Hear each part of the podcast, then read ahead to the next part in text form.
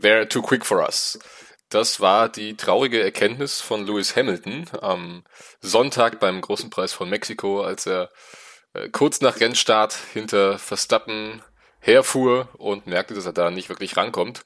Am Ende hat es auch nicht für den Sieg gereicht, den hat sich der Niederländer geholt, damit seine Führung in der Fahrer-WM weiter ausgebaut. Und alles andere besprechen wir jetzt in der neuen Folge Checkered Flag. Und das mache ich wie immer gemeinsam mit Yannick und Paul. Moin Jungs. Moin. Moin.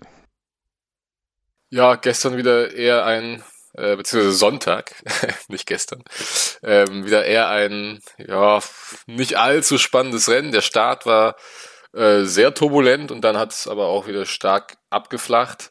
Ähm, ja, wie immer der größte Pechvogel eigentlich Valtteri Bottas, oder? Wie habt ihr den Start gesehen? Ja, der Start war schwierig für Mercedes auf jeden Fall. Ich war mir gar nicht so bewusst, das habe ich erst im Nachhinein des Rennens gelesen, dass da wohl ähm, der Rennleiter vor dem Rennstart zu den Fahrern nochmal gesagt hat, dass es verboten ist, quasi die Leute äh, abzudrängen, wenn die schon halb auf der Seite sind. Ähm, und deswegen hatte Bottas dann halt relativ fix keine Chance mehr, irgendwie Verstappen den Weg abzuschneiden im, im Weg, also auf dem Weg zur Kurve 1 und ja, das war dann natürlich sehr großes Pech, dass er dann auch noch von Ricciardo getroffen wurde. Ähm, dadurch war das Rennen eigentlich für Mercedes schon gelaufen, weil es klar war, dass Hamilton alleine gegen zwei Red Bulls in Mexiko keine Chance haben wird. Aber den Start, den Verstappen hingelegt hat, der war wirklich sagenhaft. Also, das muss man mal sagen ähm, wie spät der da gebremst hat. Ich hätte eigentlich nicht damit gerechnet, dass er die Kurve überhaupt schafft, weil er hat ja gefühlt wirklich 10, 15 Meter später als die beiden Mercedes gebremst äh, und hat es dann dennoch gepackt. Also das war ein Riesenmanöver. Ja, du sagst es, Paul. Also ich glaube auch, dass der Start äh, ja die Ausgangslage war, um am Ende so das Rennen zu dominieren und ähm, ja so stark auf der Strecke dann zu sein. Ähm, ich fand noch ganz interessant äh, zu dem Mercedes-Thema. Äh, Im Post-Interview hat ähm, Lewis Hamilton doch recht klar seinen Teamkollegen Valtteri Bottas dann kritisiert, dass er doch ein bisschen sehr vorsichtig gewesen wäre und äh, er sich da ein bisschen mehr Unterstützung von ihm unter ähm, gewünscht hat. Ähm, ich unterstütze da tatsächlich sogar Hamilton, denn ich fand auch, dass äh, Valtteri Bottas ein bisschen zu zaghaft am Start war und äh, sich ruhig hätte äh, mehr behaupten können. Äh, gut, ist jetzt nicht passiert. Äh, den weiteren Verlauf hat, haben wir gerade besprochen, dass äh, ja, das Rennen für Bottas dann in Kurve 1 mehr oder weniger dann schon so gut wie vorbei war und dann hinter Daniel Ricciardo hinterhing. Ähm, das ist ja auch nochmal eine Geschichte für sich und ja, äh, ich würde sagen, das war einfach, einfach eine sehr gute, gute Idee oder guter, guter Start von, von ähm, den Red Bulls und gutes, gute Team, gutes Teamwork von den beiden, ähm, das am Ende beide in die äh, aufs Podest gebracht hat. Ja, es war ja nicht nur Lewis Hamilton, sondern auch Toto Wolf, der den Bottas noch kritisiert hat, dass er zu zaghaft an Kurve 1 reingegangen ist. Und ich meine, entweder bleibt er halt auf der linken Seite, dass er Verstappen da gar nicht durchziehen kann und äh, Hamilton ist dann auf rechts.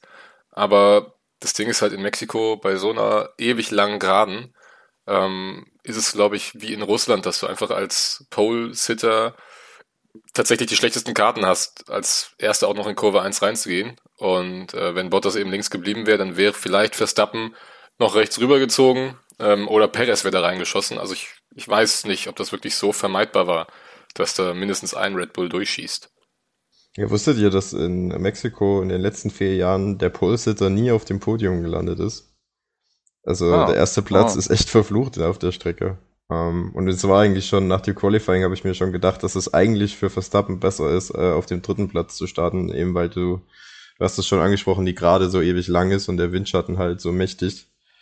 Um, ähm, ja, man, man hätte vielleicht bei Mercedes noch versuchen können, so eine Straßensperre zu machen, mit links und rechts jeweils einem Mercedes, der dann halt niemanden vorbeilässt. Aber ich glaube, Bottas war am Start nur darauf bedacht, irgendwie ja nicht dem Hamilton im Weg zu stehen und den irgendwie am besten schon gleich in Kurve 1 vorbeizulassen. Und äh, diese, diese Vorsicht, die hat sich dann gleich gerecht. Ja, das finde ich auch ein bisschen schade, weil das äh, hemmt dann irgendwo auch, wenn du wirklich im Nacken hast, lass den Hamilton äh, einfach durch und ja, berühre ihn nicht oder, oder stehe ihm nicht im Weg. Und äh, wenn du nur das im Kopf hast, dann ist ja klar, dass, das, äh, dass irgendwo was anderes auf der Strecke bleibt. Und äh, genau das hat man ja dann gesehen. Ja, es schien auch so, als würde Bottas eher auf Hamilton als auf Verstappen achten. Ja. Weil der, die, das Tote Wolf hat ja auch gesagt, ähm, dass der Bottas dem Verstappen da außen eine Busspur freigehalten hat. ja, auch, auch ein schöner Kommentar. Ähm, aber so schnell kann es auch gehen. Ne? Am Samstag war Bottas noch der, der Held bei Mercedes mit Pole und äh, einen Tag später ist er dann der Buhmann dem man irgendwie so gefühlt die Schuld äh, daran gibt, dass es nichts mit dem Rennsieg geworden ist. Ähm, ja, und halt man muss ja sagen, dass äh, Valtteri Bottas eine unglaublich starke Pace an diesem Wochenende eigentlich hatte. Ne? Also ähm, der, der war ja wirklich richtig, richtig gut drauf und hat da eine Bestzeit nach der anderen rausgehauen ähm, und hat dann einfach so Pech im Rennen, dass es äh, ja einfach Pech und äh, auch die Boxenstops und alles und dann das hinterher mit der schnellsten Runde auch noch und ach, ein Wochenende zu verge zum Vergessen für den Finn. Vor allem, weil er eigentlich die Pole relativ deutlich geholt hat. Ne? Das war ja. ungefähr anderthalb Zehntel Vorsprung auf Hamilton in Q3. Ähm, und dass er dann halt auch im Rennen wieder die ganze Zeit hinter Ricardo festhängt, ähm, hat dann auch noch sein Übriges getan, dass er nicht mehr aufholen konnte. Ähm, er hat sich ja noch die, schnellste Runde am Ende geholt, ähm, wenn auch verzögert, weil Verstappen da wieder ähm, geniales Spielchen gespielt hat. Ach, das war so geil. das habe ich aber noch nie gesehen, dass da wirklich einer langsam macht, um jemanden die nee. schnelle Runde zu versauen. aber ich, ich weiß auch nicht, wie das äh, im Regelwerk festgehalten ist, weil ich meine, er hat ihn ja wirklich fast schon offensichtlich vorbeigelassen, er hat sich ja dann in Sektor 3 wieder verbremst und dann wieder die blauen Flaggen zu fordern, weiß ich nicht. Eigentlich müsste Bottas doch mit den frischen Softs schnell genug sein, um Verstappen auf alten Harten wegfahren zu können, aber ähm, ja, Verstappen hat dann den Platz nochmal zurückbekommen. Ähm, das Rennen war dann für Bottas wieder, ja, schon sehr erniedrigend, würde ich mal sagen. Ähm, aber gehen wir doch direkt mal rein ins Rennen, ähm, denn Bottas und Ricardo waren nicht die einzigen Beteiligten beim Start. Auch Mick Schumacher und Tsunoda hat es erwischt, die da beide ausgeschieden sind. Ähm, ich muss sagen, ja, bei mir, es war halt einfach ein Rennunfall, ne? Also ich glaube, da kannst du niemandem die Schuld geben, weil sie ja eigentlich alle irgendwie versuchen, den Bottas auszuweichen. Ähm, der Mick schießt dann da einmal ein bisschen zu vorschnell rein vielleicht, äh, rollt dann dem, dem Ocon über die Vorderachse und ähm, ja, hat er fast den ganzen Reifen verloren. Ähm, bei Tsunoda war es, glaube ich, ähnlich, habe ich jetzt nicht mehr ganz im Kopf, wie, äh, wie er dann da durch die erste Kurve geschossen kam, aber letztendlich beide früh raus und äh, großer Jubel auf der ganzen Rennstrecke, als Tsunoda dann auf der Leinwand zu sehen war. ja, Tsunoda war so ein bisschen der Boomer in Mexiko ne, nach der Aktion im Qualifying, wo er da erst Perez irritiert hat, sodass er von der Strecke gekommen ist und dann auch äh, Max Verstappen wahrscheinlich den Angriff zumindest auf die Pole gekostet hat, weil der halt äh, verlangsamt hat im, im Sektor 2 dann. Wurde ja sogar dann von Christian Horner ähm, scharf attackiert und äh, hat dann auch am Funk diesen geilen Satz gesagt, äh, we've got to know that.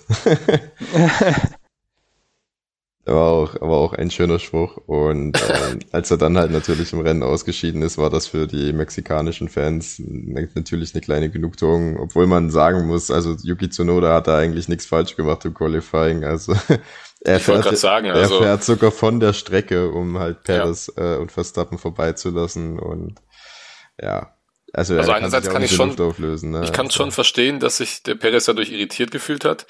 Ähm, wenn du dann irgendwann da diesen den Staub aufwedeln siehst, aber ähm, letztendlich Red Bull verlangt hier eigentlich im Grunde von einem anderen Team, dass sie äh, brav beiseite fahren und nicht ihr eigenes Qualifying fahren.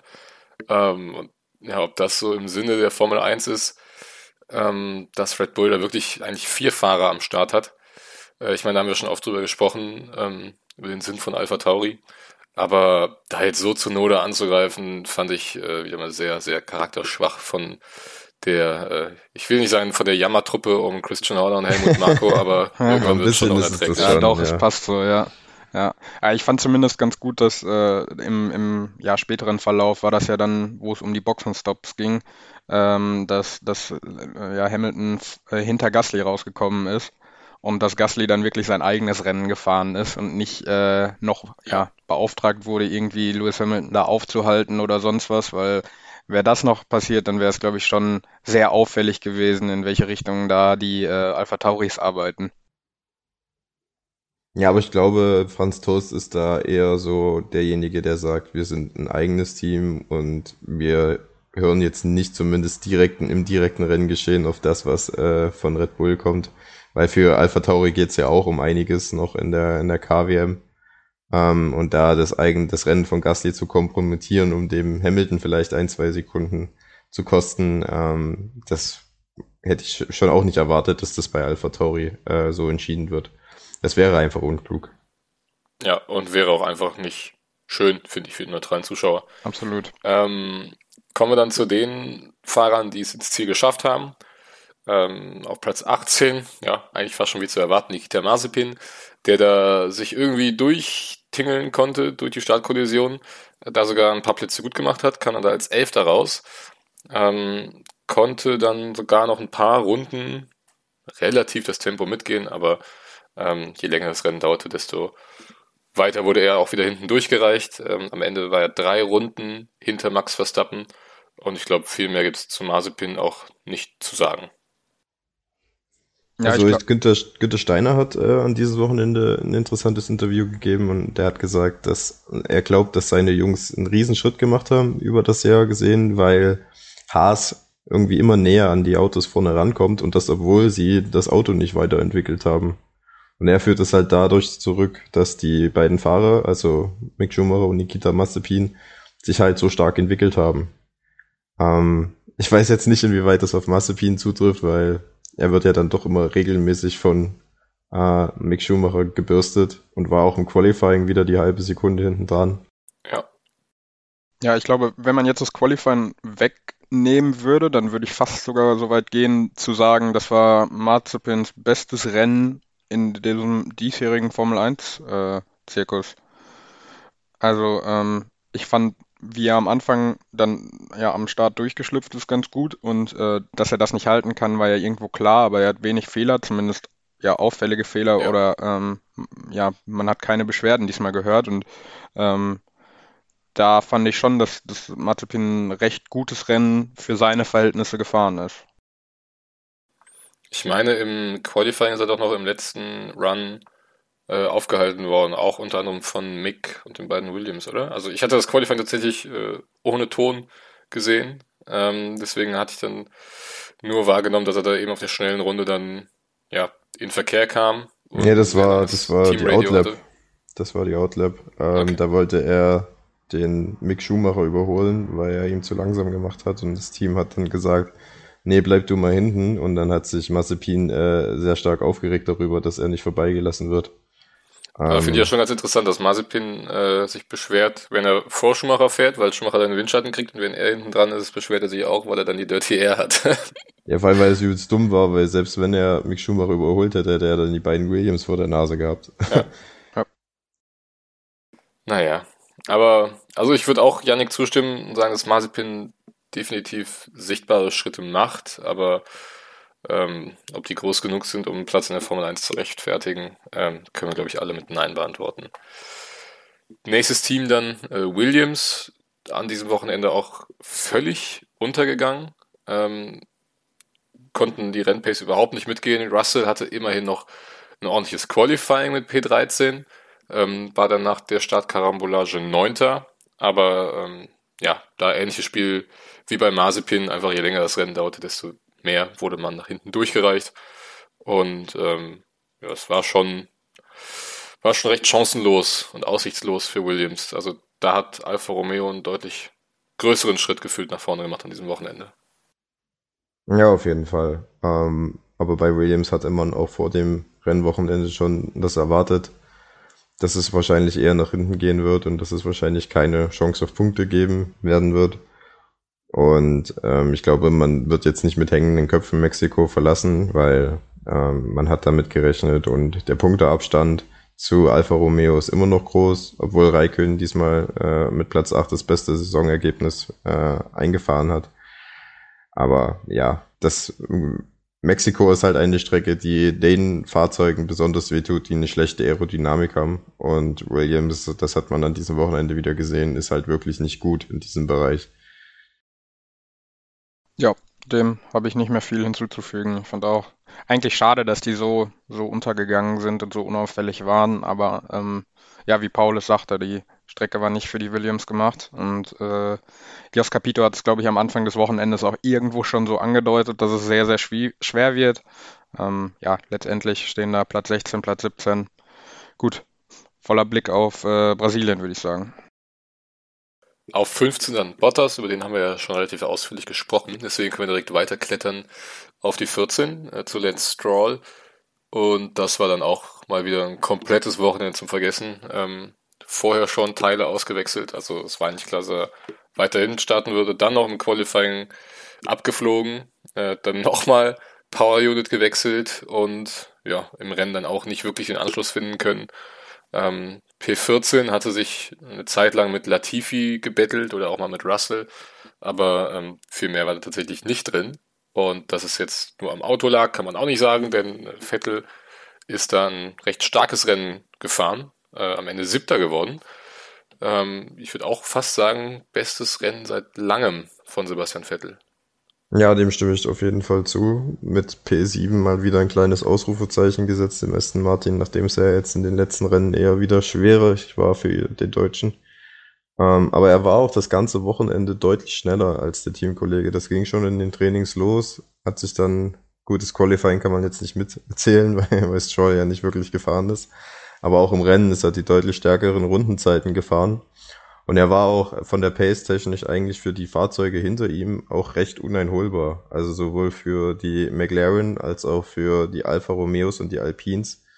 Da war er deutlich schneller unterwegs und ähm, das ist ein hochverdienter siebter Platz und wird äh, Aston Martin und Sebastian Vettel auch wieder gut tun, mal so ein Ergebnis wieder einzufahren. Ja, absolut. Ich äh, finde auch, Sebastian Vettel hat da ja das Maximale aus dem Aston Martin rausgeholt und äh, ja, ein ganz, ganz starkes Rennen gefahren. Ähm, klar, man ist noch deutlich, deutlich langsamer als die Ferraris, aber man konnte äh, ja die Alpine auf Strecke halten, beide McLaren, ein, äh, beide Alfa Romeos, also schon gar nicht verkehrt und äh, ja, ich glaube, das Maximale einfach aus dem, aus dem Aston Martin rausgeholt, da wo man sie ansiedeln kann.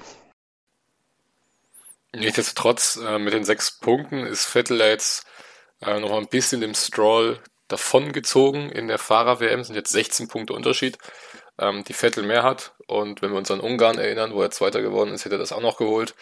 Äh, wäre er da nicht disqualifiziert worden, dann wären es jetzt schon 34. Also doch relativ deutlich. Ähm, sah phasenweise nicht danach aus zu Saisonbeginn, dass ähm, Vettel zu dem Zeitpunkt jetzt 16 Punkte vor Stroll liegen würde. Und ähm, auf die Konstrukteurs-WM bezogen hat das leider nicht ganz so viel gebracht. Ähm, Alpha Tauri ist trotzdem weggezogen. Äh, auf Alpine konnte man ja, ein bisschen gut machen, vier magere Pünktchen. Aber da scheint sich doch schon eine unserer vagen Saisonprognosen äh, von der allerersten Folge zu bewahrheiten, nämlich dass Aston Martin tatsächlich das Schlusslicht des Mittelfeld bilden wird dieses Jahr. Ja, davon ist schon auszugehen. Ich glaube nicht, dass jetzt in den verbleibenden vier Rennen Aston Martin noch äh, ein Wunder gelingt und man vielleicht nochmal einen Podiumsplatz holt oder zumindest konstant gute Punkte holt, um da die Lücke zwischen zu Alpine und Alpha Tauri zu schließen. Dafür ist das Auto einfach zu schlecht wahrscheinlich. Und ich meine, wir dürfen letztes Jahr nicht vergessen, ne? da gab es auch äh, im vorletzten Rennen noch ein Doppelpodium für Racing Point, aber äh, wenn alles einigermaßen normal läuft, dann ähm, wird es wohl Platz 7 für Aston Martin. Ja, also gut, letztes Jahr hätte man wahrscheinlich auch noch eher mit einem Doppelpodium von Racing Point gerechnet als dieses Jahr bei Aston Martin, wenn man sich so die Fahrzeugperformance im Vergleich anguckt. Ähm, ja, ich glaube, mit Platz 7 muss man sich zufrieden geben dieses Jahr und dieses Jahr ist ja auch sowieso für dieses ganze Team eigentlich nur ein Übergangsjahr gewesen. Ähm, da liegt jetzt der volle Fokus auf äh, das kommende Jahr und ja, ich sag mal, das fehlende Preisgeld, was der man jetzt halt nur mit Platz 7 bekommt, das wird jetzt dem Team auch nicht wehtun.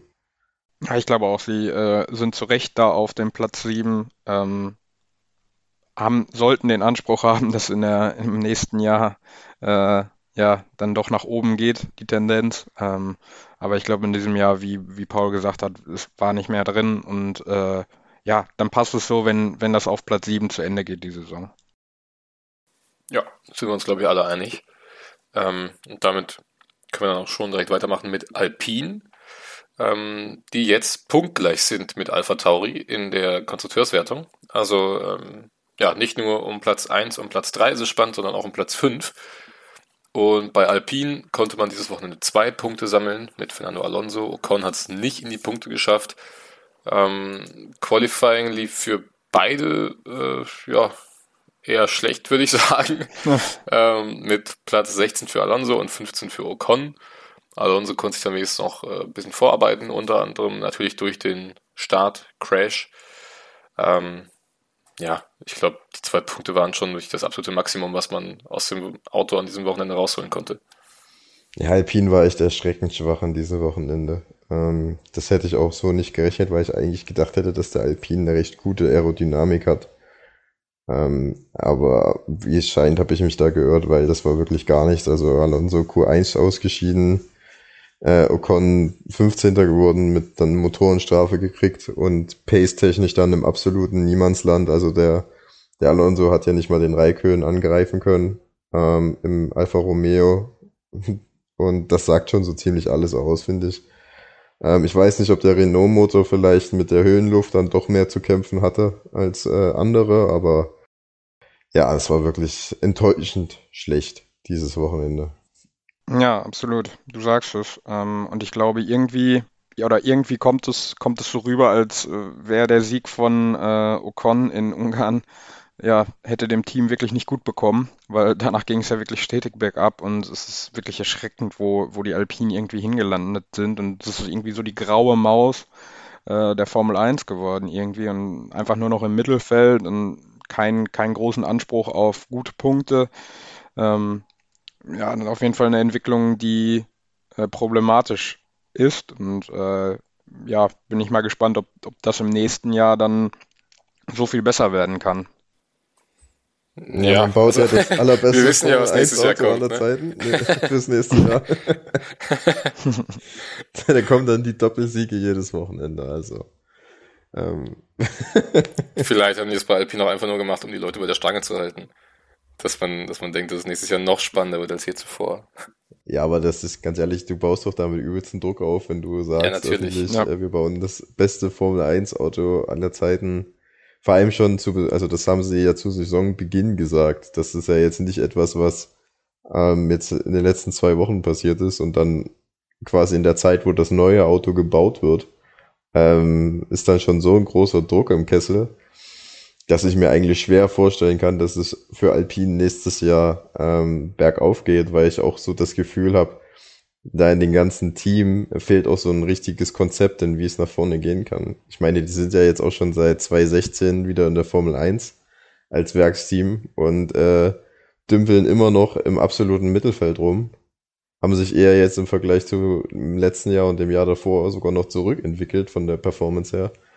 Also, pff, ja, irgendwie ist da so der Wurm drin von der ganzen Struktur und Organisation her. Und ich glaube, dass man den Cyril Abitibul entlassen hat am Ende der letzten Saison. Das war auch eine der größten Fehlentscheidungen ja, äh, der jüngeren auch. Vergangenheit.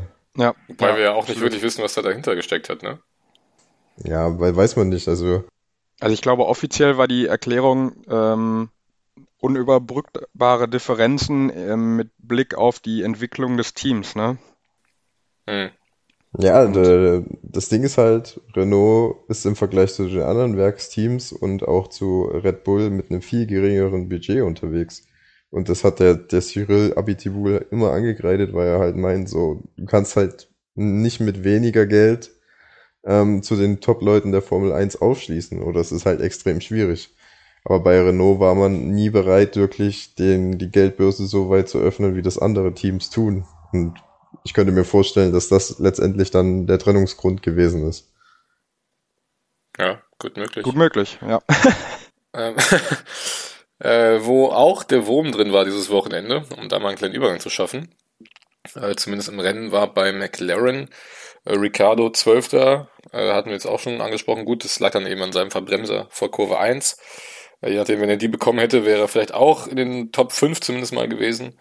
Ähm, so dann eben nur Zwölfter. Norris hatte gar keine Pace, äh, auch nur Platz 10. Ähm, ja, war auch das Qualifying schon nicht so super von Norris, er ist auch nur Zehnter geworden. Hat er, glaube ich, aber auch gar keine richtige Zeit dann mehr in Q3 gesetzt. Ähm, ja, muss man dann auch wieder in Brasilien angreifen. Ne? Ja, es war halt ähnlich wie bei Williams, glaube ich, einfach der Strecke geschuldet, dass die Performance dieses Mal so schlecht war. Weil das hat man deutlich gesehen, dass der McLaren im Vergleich zu den Rennen davor deutlich abfällt. Ähm, ja, ein Punkt geholt immerhin. Ähm, ich glaube, Andy Seidel wird ein bisschen weinen, dass äh, Ricciardo sich da hat quasi selber aus dem Rennen genommen, gleich in der ersten Kurve, weil er hatte die Hoffnung, dass man zumindest einen Ferrari schlagen kann, um halt in der Konstrukteurs-WM nicht so viel an Boden zu verlieren. Und genau dieser Fall ist jetzt eingetreten. Und ja, zumindest Brasilien sehe ich auch eher als eine Ferrari-Strecke. Ähm, und es scheint jetzt so ein bisschen, dass McLaren am Ende der Saison die Puste ausgeht, nachdem man ja am Anfang des Jahres wirklich echt extrem stark gerade mit Lando Norris unterwegs war.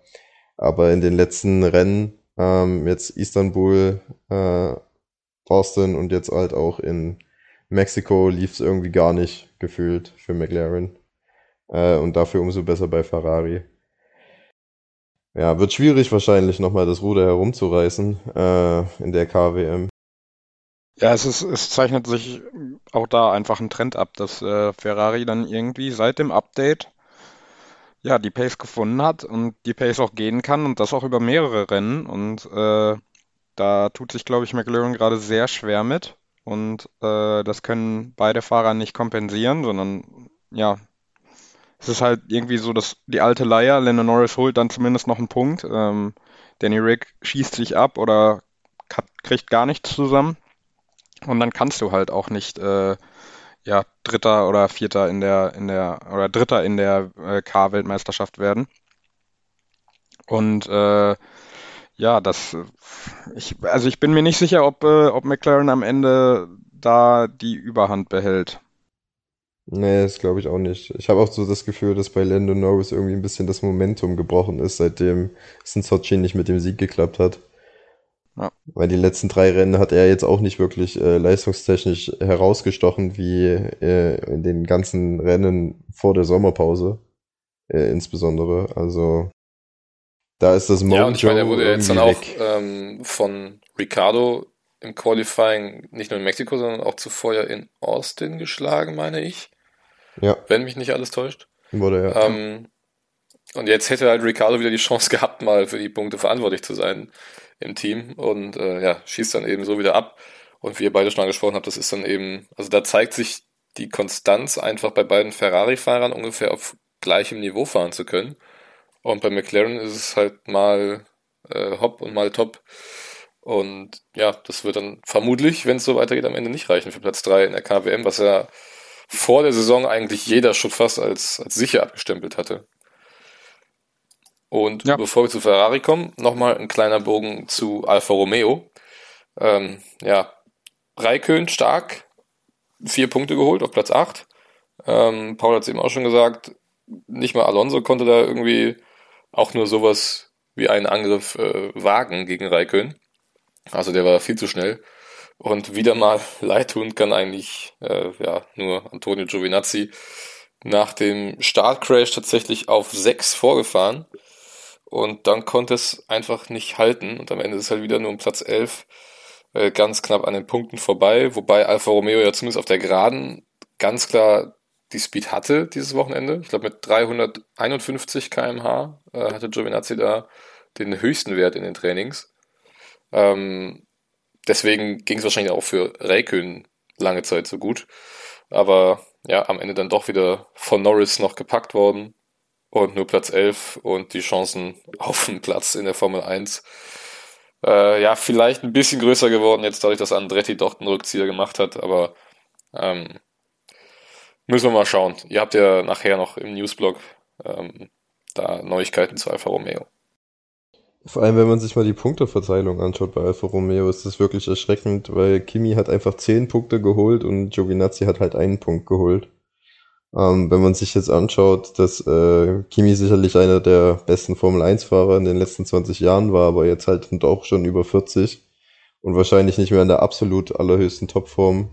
Und dann bügelt der seinen jungen Teamkollegen dann doch so ordentlich, dann ist natürlich auch schwierig irgendwie für Giovinazzi äh, seinen Platz im Team zu rechtfertigen. Ja, also ihm so die Argumente gehen halt aus, ne? Genau, genau, ihm gehen die Argumente aus und äh, er zeigt halt gerade oder auch schon im ganzen Verlauf der Saison, dass er nicht unbedingt diesen Platz in der Formel 1 behalten möchte. Ja, möchte schon, aber es reicht halt einfach Ja, nicht. gut, ne? aber um Platz zu behalten, musst du Leistung zeigen und die zeigt er Ja. halt nicht. Ja, also wie gesagt, der, der Aufwärtstrend war ja eigentlich schon zu sehen zu Saisonbeginn, aber dann ist halt, äh, ja, spätestens nach der Sommerpause kam dann wirklich gar nichts mehr, wo man sagen könnte, okay, ja, ist zwar ein schlechtes Auto, aber reicht immerhin noch, um nächstes Jahr immer noch bei Alfa Romeo fahren zu können. Aber mittlerweile, äh, ja, sind uns, glaube ich, einig, dass das eher nichts wird. Und ob wir dann einen Guan Yu oder einen Oscar Piastri sehen, ich denke mal, auf die beiden läuft es hinaus. Piastri hat aber auch schon gesagt, seine Chancen sind eigentlich gleich null. Und wenn Andretti jetzt nicht bei Alfa Romeo übernimmt, ähm, dann wird Colton Herter da wohl auch keine Rolle spielen. Und dann haben wir eben nur noch Guan Yu der seine 30 Millionen Sponsorengelder aus China mitbringt. Und ähm, ja, ich gehe mal davon aus, dass er dann nächstes Jahr bei Alfa Romeo fährt. Er hatte jetzt auch noch äh, diese Woche einen Formel 1-Test mit Alpine in Barcelona, wo er noch ein paar Runden gedreht ist. Ähm, ja, und dann wurde ja auch nochmal frisch der Vertrag mit China verlängert, mit der Rennstrecke bis 2025.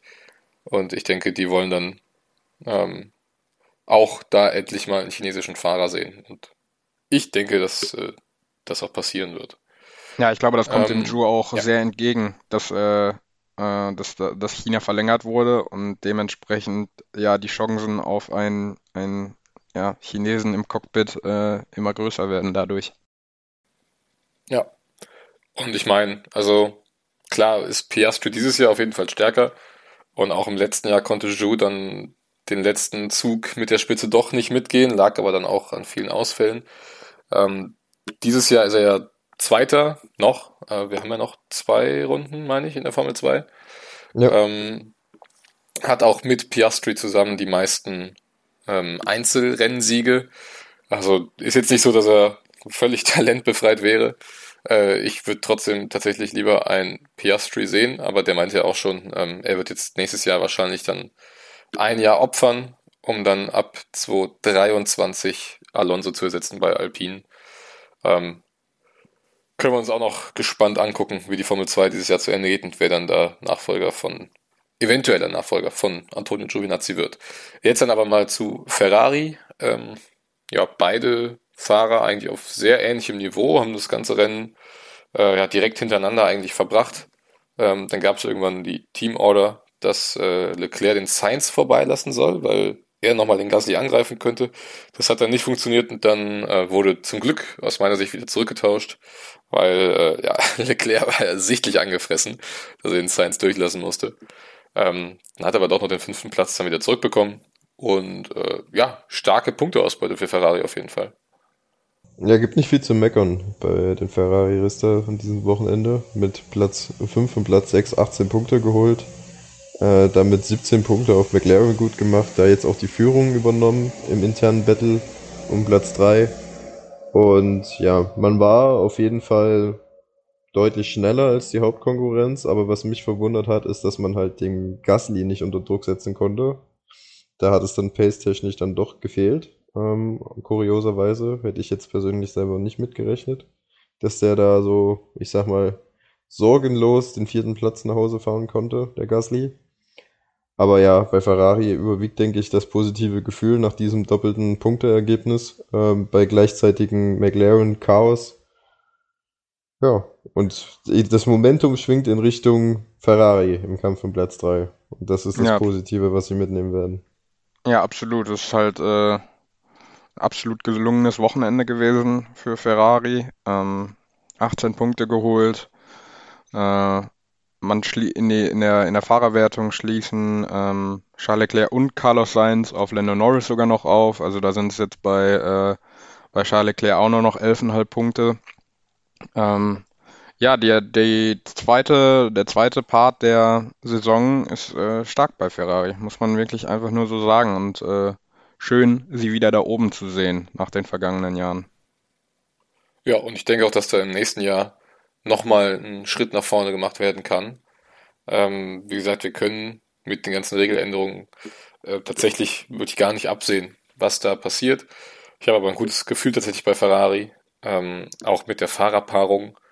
Mattia Binotto hatte ja, glaube ich, immer mal wieder auch den Namen Mick Schumacher genannt, dass er, ähm, wenn er sich weiter so entwickelt wie bisher, da dann auch mal äh, eine Rolle spielen könnte bei Ferrari in naher Zukunft. Aber ähm, im Moment sehe ich tatsächlich weder Leclerc noch Sainz hinter den Erwartungen zurückbleiben. Und ähm, da wäre tatsächlich in meinen Augen ein Rauswurf von beiden Fahrern äh, nicht zu erklären. Auch nicht damit, dass dann eben Mick Schumacher die Zukunft gehöre. Ähm, dafür sind Leclerc und Sainz einfach beide noch zu jung, als dass man da jetzt irgendwie sagen müsste, komm, wir holen den Mick ins, ins Boot. Ja, also ich glaube, Ferrari hat so, was die Fahrerpaarung angeht, eigentlich das ausgeglichene Paar. Und ich wüsste jetzt auch nicht, warum man jetzt in zwei Jahren, wenn der Vertrag von Carlos Sainz ausläuft, sagen sollte, wir setzen jetzt den Mick Schumacher in, ins Boot. Dafür sind die Argumente momentan einfach zu gut, an dem Duo festzuhalten. Ähm, und es ist halt auch einfach erstaunlich, äh, wir haben es jetzt schon oft gesagt, wie gut Carlos Sainz eigentlich schon von Anfang an äh, unterwegs war, immer auf Niveau des Teamkollegen. Und er hat ja auch schon drei Podien geholt äh, in diesem Jahr, damit zwei mehr als äh, der große Leclerc. Also das ist schon ziemlich stark, was die beiden da machen. Und insbesondere Carlos Sainz. Ja, vor allen Dingen bei Carlos Sainz hat man ja auch nochmal den Vergleich zu Danny Ricciardo. Und da muss man ja wirklich sagen, dass Carlos Sainz einfach deutlich stärker in die Saison gekommen ist und das auch dann weiter bestätigt hat. Und ähm, ja, warum was ändern? Läuft doch super. Ja, ganz genau. Ähm, damit hätten wir einen Ferrari auch schon wieder abgefrühstückt und wir kommen zu Pierre Gasly auf Platz 4. Äh, Bombenwochenende. Super Qualifying, Platz dann äh, im Rennen gehalten. Ähm, beziehungsweise ja noch einen mehr rausgeholt, dadurch, dass Bottas dann äh, raus war. Ähm, ja, und starke Punkte wieder gesammelt. Damit ist äh, Gasly jetzt ja eigentlich von beiden Alpins kaum noch einzuholen. Auf Platz 9 in der Fahrerwertung. Ähm, trägt Alpha Tauri praktisch alleine auf den Schultern. ähm, ja, von Tsunoda nur 20 Punkte äh, zugesteuert. Gasly immerhin mit 86.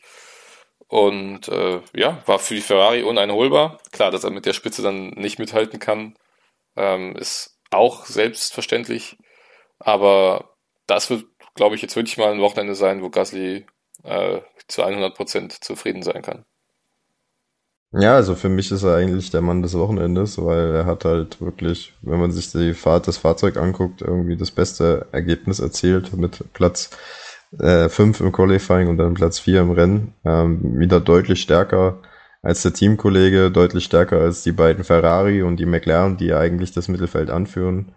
Ein fehlerfreies Wochenende gefahren, ähm, war leider nicht so oft in den TV-Kameras zu sehen, obwohl er es eigentlich hätte verdient, aber er ist halt sehr, sehr einsam unterwegs gewesen am Sonntag. Ähm, nichtsdestotrotz Pierre Gasly ähm, wahrscheinlich so der stärkste Mittelfeldfahrer meiner Meinung nach äh, im Grid. Und eigentlich zu schade, dass er in einem, in einem Alpha Tauri sitzt. Ja, ja, starkes Wochenende kann ich auch nicht mehr viel hinzufügen. Ne? Das ist, äh, Paul sagt es ein bisschen schade, dass er nicht so viel gezeigt wurde, weil äh, er das definitiv verdient gehabt hätte. Äh, genauso den Titel äh, Driver of the Day oder Driver of the Weekend Air ähm, wäre bei mir auch an Pierre Gasly gegangen. Ja, ich glaube, äh, schade für, für Alpha Tauri, dass das, dass das wirklich nur auf äh, Pierre Gasly Schultern ausgetragen wird, äh, so mehr oder weniger, und Yuki Tsunoda, Tsunoda da wenig helfen kann. Weil äh, stellt euch mal vor, der Tsunoda wäre auf einem Niveau wie Carlos Sainz, äh, was uns die Alpha Tauris dann für Spaß machen würden. Das ist aber nicht so und deswegen äh, für Pierre Gasly ein ja, wiederholtes, gelungenes Wochenende. Ich hoffe einfach, dass äh, Paul hat ja gerade schon gesagt, schade eigentlich, dass er bei Alpha Tauri fahren muss. Ähm, ich hoffe wirklich, dass er dann nach der kommenden Saison den Perez bei Red Bull ersetzt. Äh, andererseits ich gönne es eigentlich der Führung von Red Bull gar nicht mehr, dass so ein Fahrer wie Pierre Gasly für sie fährt. Ähm, so wie sie bislang mit ihm umgegangen sind. Ähm, ja, er ist einfach in meinen Augen ähm, zu, zu gutherzig für das Team Red Bull. Ähm, vielleicht, wenn, wie man McLaren dann ähm, sich von Ricardo verabschiedet und da ein Platz frei wird, vielleicht wäre das ja dann mal eine Stelle, wo Gasly sich dann wiederfinden könnte. Ähm, aber ich glaube, wir sind uns einig, dass er da definitiv mehr aus dem Alpha Tauri rausholt, als da eigentlich drin steckt. Und wenn er dann noch ein etwas schnelleres Auto zur Verfügung hätte, dann würde er auch regelmäßiger um Podien mitfahren. Ähm, so viel also zu Pierre Gasly. Und damit sind wir schon beim Podium angekommen. Ähm, Red Bull zweimal vertreten, Perez auf der 3, Hamilton auf der 2 und Verstappen als Sieger. Ähm, Perez hatte dann im zweiten Stint äh, ja, die Möglichkeit, an Hamilton ganz nah ranzukommen, war auch schon im DRS-Fenster, aber das direkte Hinterherfahren war an diesem Wochenende in Mexiko, glaube ich, wirklich äh, viel schädlicher als äh, vorteilbringend. Ja, aber trotzdem möchte ich eine Lanze brechen für Sergio Perez. Der hat sich jetzt in den letzten äh, Wochen echt gemacht. Er ist jetzt das dritte Mal in Folge äh, auf dem Podium. Dadurch Red Bull auch in der KWM bis auf einen Punkt ran und äh, er hätte eigentlich auch pace-technisch an diesem Wochenende den Hamilton geschlagen. Ich glaube, bei Red Bull hat man sich keinen Gefallen damit getan, dass man entschieden hatte, kein Undercut gegen Hamilton zu fahren im ersten Stint. Ähm, wahrscheinlich wäre Perez dann an Hamilton vorbeigegangen, wenn man das getan hätte und hätte dann wahrscheinlich mit seiner überlegenen Pace auch ähm, einen guten Vorsprung herausfahren können.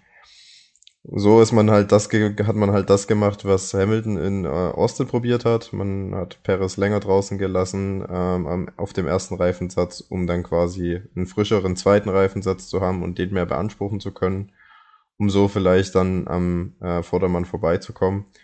Aber wie schon in Austin hat es auch diesmal nicht geklappt, weil sobald man halt äh, bei diesen Fahrzeugen ja, auf eine Sekunde, anderthalb Sekunden ran ist, ist halt der Effekt der Dirty eher so stark, dass es halt nicht reicht, um, äh, also dass man nicht nah genug heranfahren kann, um auf den langen Geraden zu überholen.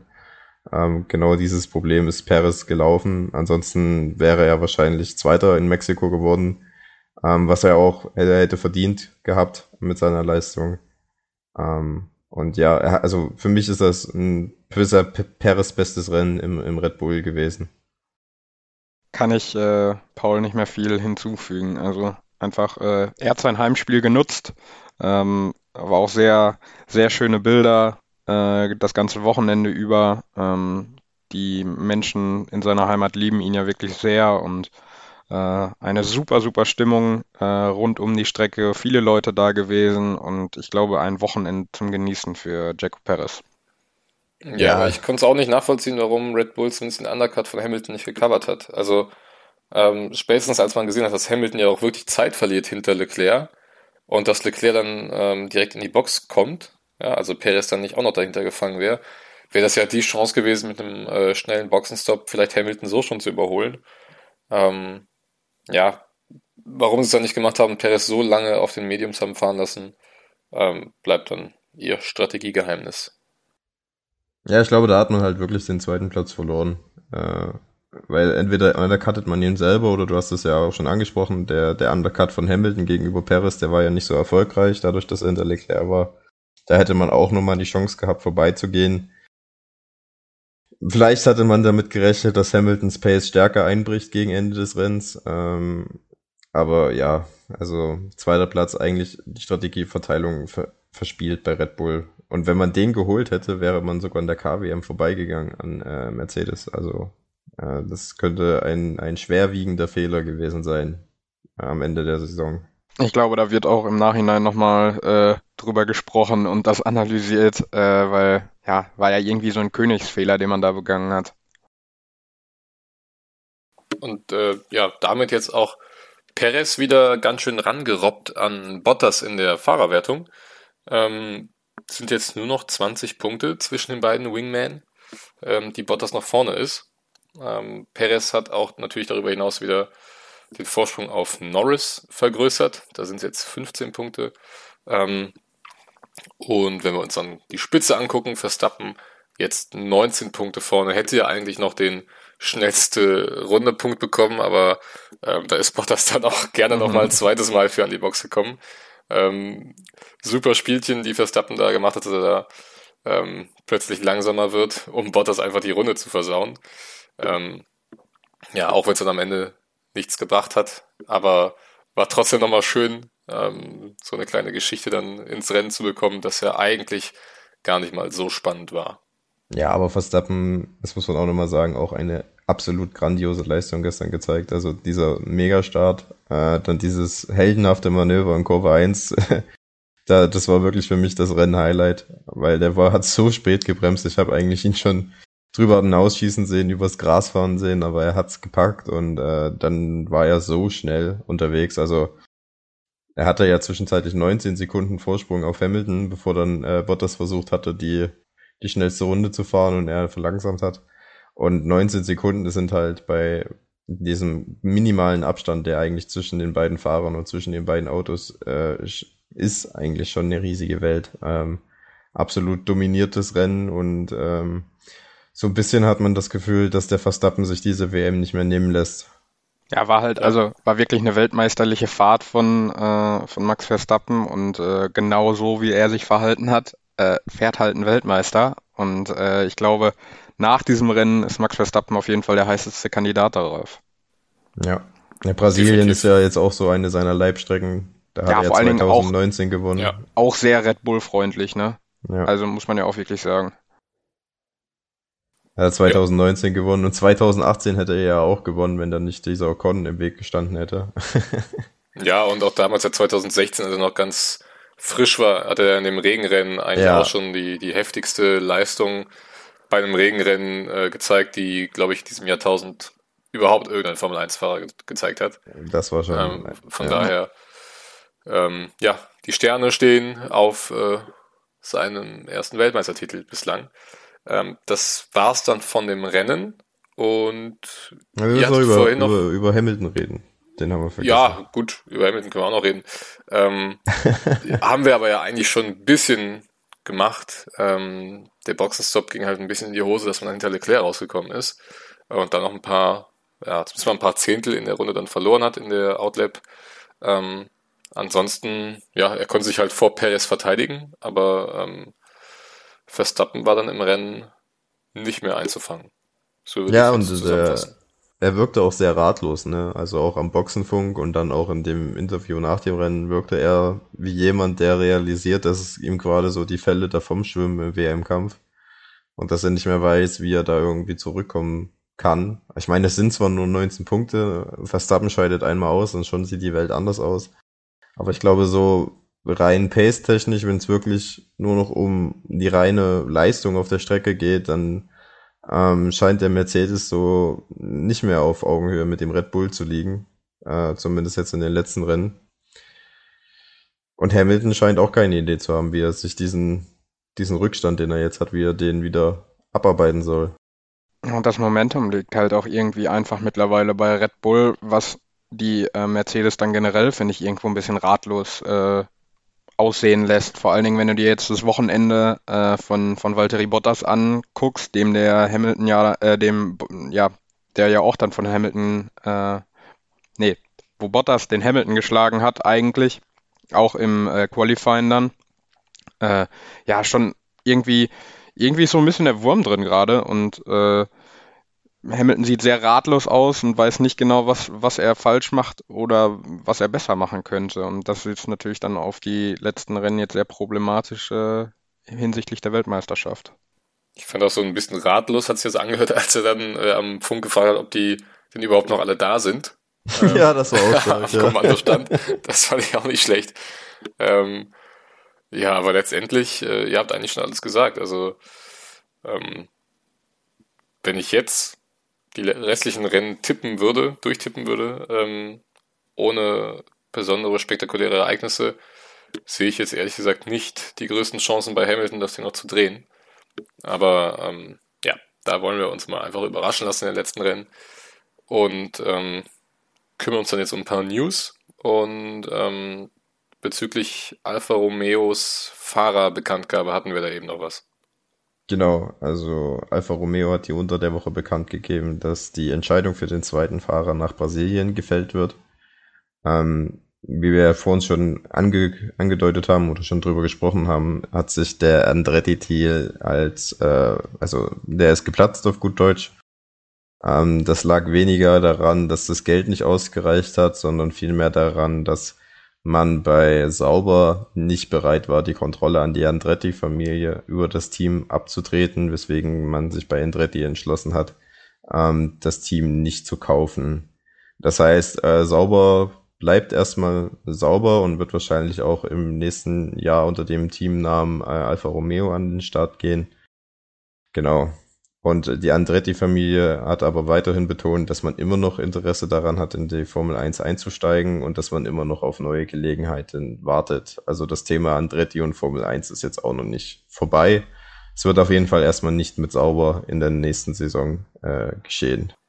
Wäre ja vielleicht ähm, dann Haas ein mögliches Ziel, wenn China selber keinen Bock mehr hat, Geld reinzustecken und Günther Steiner nicht mehr ähm, die russischen Millionen von Dimitri Mazepin annehmen will. Und dann müsste er ihn nämlich auch nicht mehr fahren lassen, den Nikita. Aber ob äh, ja, Haas sich an ein anderes amerikanisches Unternehmen dann abgeben lässt, wage ich bis jetzt mal zu, äh, zu bezweifeln. Ja, ähm, das wage ich auch sehr zu bezweifeln. Ja. ja, in der Zukunft. Dann habe ich äh, Neuigkeiten hinsichtlich äh, Nico Hülkenberg. Da hatten wir euch ja berichtet, dass der einen äh, Test mit den Indycars von McLaren hat. Äh, das wäre auch alles soweit gut verlaufen. Er hat sich dann aber doch äh, entschieden, äh, ja, kein Angebot anzunehmen, beziehungsweise nicht in der Indycar-Serie zu fahren. aber er wird weiter den Markt sondieren und schauen, was die Zeit bringt. Hat genau. er irgendeine besondere Begründung dafür genannt? Er, er hat, sich gesagt, aus, aus, persönlichen Gründen. Genau, ja, aus persönlichen Gründen hat er sich nicht okay. dazu entschieden. Schade eigentlich. Also ich, vor allem jetzt, ähm, da ja auch die Übertragungsrechte für die Indica ähm, an einen großen deutschen Pay-TV-Sender gegangen sind, ähm, hätte ich es schon cool gefunden, da ein paar Rennen zu gucken, auch mit Nico Hülkenberg. Hätte mit Sicherheit auch den deutschen Markt für die Indica-Serie erweitert. Aber ähm, ja, dann soll es wohl erstmal nicht sein. Ähm, und ansonsten würde ich fast sagen, können wir zum Tippspiel kommen und dann wären wir auch schon durch, ne? Ja, ich, ich habe noch eine News. Der Paul hat ähm, noch eine News, ja. Genau. Okay. Der Thomas Laudenbach, der Motorsportchef von Porsche, hat diese Woche erstmals in einem Interview öffentlich bekannt gemacht, dass man sehr großes Interesse hat, in der Formel 1 einzusteigen. Entschuldigung. Und was dem, boah. Nimm dir die Zeit raus.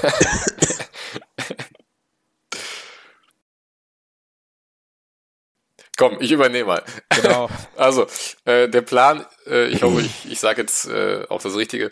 Der Plan sieht stand jetzt wie folgt aus. Porsche würde wohl bei Red Bull reingehen, ähm, da als Motorenlieferant dann fungieren und äh, nach jetzigem Stand würde auch Audi in die Formel 1 kommen und sich dann da dem Team McLaren anschließen. Also keine der beiden Marken wird einen eigenen Rennstall aufmachen als äh, Werksteam. Äh, Finde ich persönlich ein bisschen schade. Ich hätte nichts dagegen gehabt, nochmal elf oder zwölf Teams in der Formel 1 zu haben. Aber das ist wohl finanziell einfach äh, ja, nicht rentabel, da so einen komplett neuen Rennstall aufzumachen. Ähm, wenn man denke an die ganzen Baukosten für Fabriken, für Windkanäle etc. pp. Und deswegen also, ähm, ja, kurz gesagt, Porsche vermutlich zu Red Bull und Audi zu McLaren. Genau. Paul, weilst du wieder unter uns? Ja. Lebst du noch? Ich lebe noch, ja. Sehr gut. Äh, hast du noch was hinzuzufügen? Sonst äh, starten wir direkt mit dem Tippspiel. Nee, ich habe nichts mehr hinzuzufügen. Alright, alles klar. Ja, ich glaube, wir kommen zu einem Novum im Tippspiel, denn äh, das erste Mal in der Geschichte holt äh, jemand drei von möglichen drei Punkten, nämlich unser Paul, der Verstappen, Hamilton, Perez getippt hat. Äh, knapp dahinter Chris mit äh, Verstappen, Hamilton, Leclerc. Hm. Und äh, ja, ich habe äh, Pech gehabt, denn hätte der Perez den Hamilton geholt, dann hätte ich hier drei Punkte abgesahnt. Ich habe Verstappen, Perez, Hamilton getippt. Kriegt damit einen Punkt, was in der äh, Gesamtwertung einen Stand bei Chris von 11 Punkten macht, bei Paul von 15,5 und bei mir von 11,5. Also äh, Chris, wir müssen uns ranhalten, dass der Paul uns nicht ganz da wegzieht. Ja, mir reicht's, wenn ich äh, den zweiten Platz hole. Hauptsache ich verdränge dich noch. Werden. du darfst dann auch starten, Chris. Ich darf starten, okay. Ähm, ja, wir fahren ja diese Woche schon wieder in Brasilien. Ähm, und da sehe ich einen Doppelsieg von Red Bull mit Verstappen an der Spitze, weil Perez nicht gewinnen darf. Ähm, also Verstappen, Perez und auf der 3, ja, was machen wir? Gasly oder Hamilton? Ich würde sagen Hamilton auf der 3. Also Verstappen, Perez, Hamilton ist mein Tipp. Ist notiert. Ich äh, nehme tatsächlich einfach genau das Podium von dieser Woche. Ähm, mit einem Sieg von Verstappen, einem zweiten Platz von Hamilton und einem dritten Platz von Perez. Jetzt muss der Paul wieder die Haas aufs Podium tippen. Ja. Oder machst du ein nee. Chaosrennen wie in Ungarn oder so. Aber es wäre schon nice, wenn es in Brasilien regnen würde. Ähm, ja. So monsumartig, das hätte schon was. Nichtsdestotrotz, ich glaube einfach auch, dass Verstappen gewinnt. Ähm, ich sehe dann den guten Leclerc auf Platz 2 und sage Hamilton äh, wird Dritter. Gut. Notiert. Äh, da werden ja auch dann in Brasilien wird das Sprintrennen zurückkehren, ne? Genau. Stimmt, stimmt. Samstagabend, 18 Uhr, glaube ich, ne? Ist das Sprintrennen? Genau. Oder 18 oder 19 Uhr? Ja, in, dem Dreh, 18 oder 19 Uhr. Ich meine, 18 Uhr ist das Rennen am Sonntag, also wird es ja auch ja. Äh, das Sprintrennen einen Tag vorher um die gleiche Uhrzeit da starten, glaube ich, ne? Pardon. Äh, ich meine 19 Uhr ist das ja, äh, Sprintrennen am Samstag, ja. Ja, wir halten euch auf dem Laufenden natürlich. Äh, und wie immer gebe ich die letzten Worte an meine Kollegen. Ja, du hast doch alles schon vorweggenommen. Ähm, wir hören uns äh, nächste Woche wieder. Schaltet wieder ein und damit verabschiede ich mich schon mal in die Woche. Genau, vielen Dank fürs Zuhören, bleibt gesund und bis nächste Woche. Macht's gut. Ciao. Ciao.